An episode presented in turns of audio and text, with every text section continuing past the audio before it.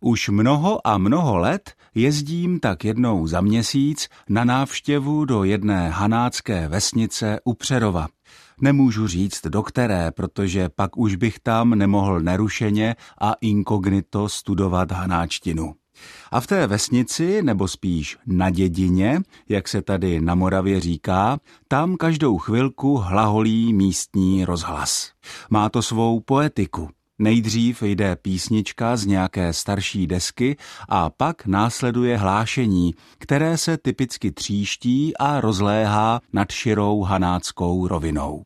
Nejčastěji hraje místní rozhlas v té dědině písničku Karla Gota, ve které tento lirický tenor krásně zpívá slova být stále mlád, to bych si přál, být stále mlád.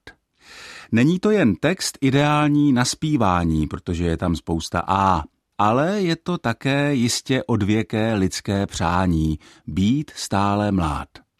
A dost to koresponduje se společenskou tendencí, kterou v posledních několika desetiletích pozorujeme všude kolem.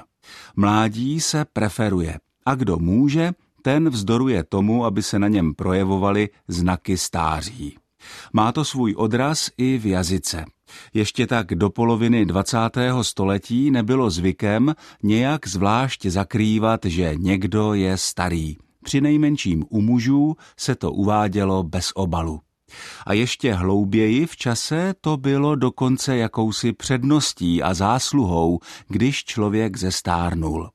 Když například básník Jan Neruda slavil padesátiny, nechal si zcela vážně a bez ironie říkat velebný kmete.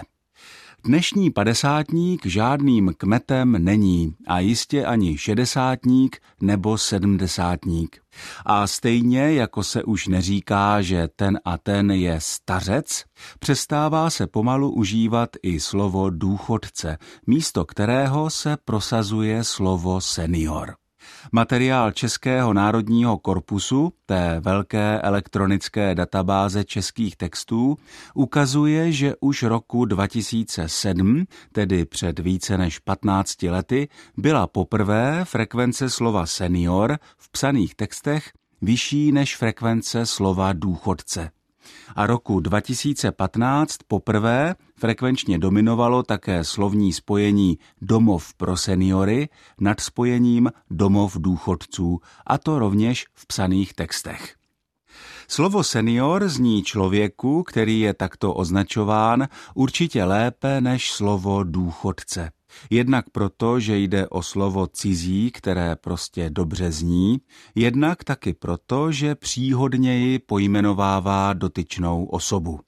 Senior je druhý stupeň od latinského přídavného jména senex, které znamenalo starý. Senior tedy znamená starší, kdežto slovo důchodce odkazuje hlavně k tomu příjmu, který těm lidem náleží, tedy k vyplácení důchodu. A to je takové moc materialistické. Naproti tomu, když je někdo senior, tedy je starší, tak je v tom skryt mnohem důležitější odkaz. Totiž odkaz k tomu, že senior je člověk, který má zkušenosti, který už třeba někdy zažil to, co ti mladší lidé pokládají za nové a nevýdané, a že tyhle zkušenosti může předávat dál. Od mikrofonu ze studia Českého rozhlasu Olomouc vás všechny zdraví Ondřej Bláha.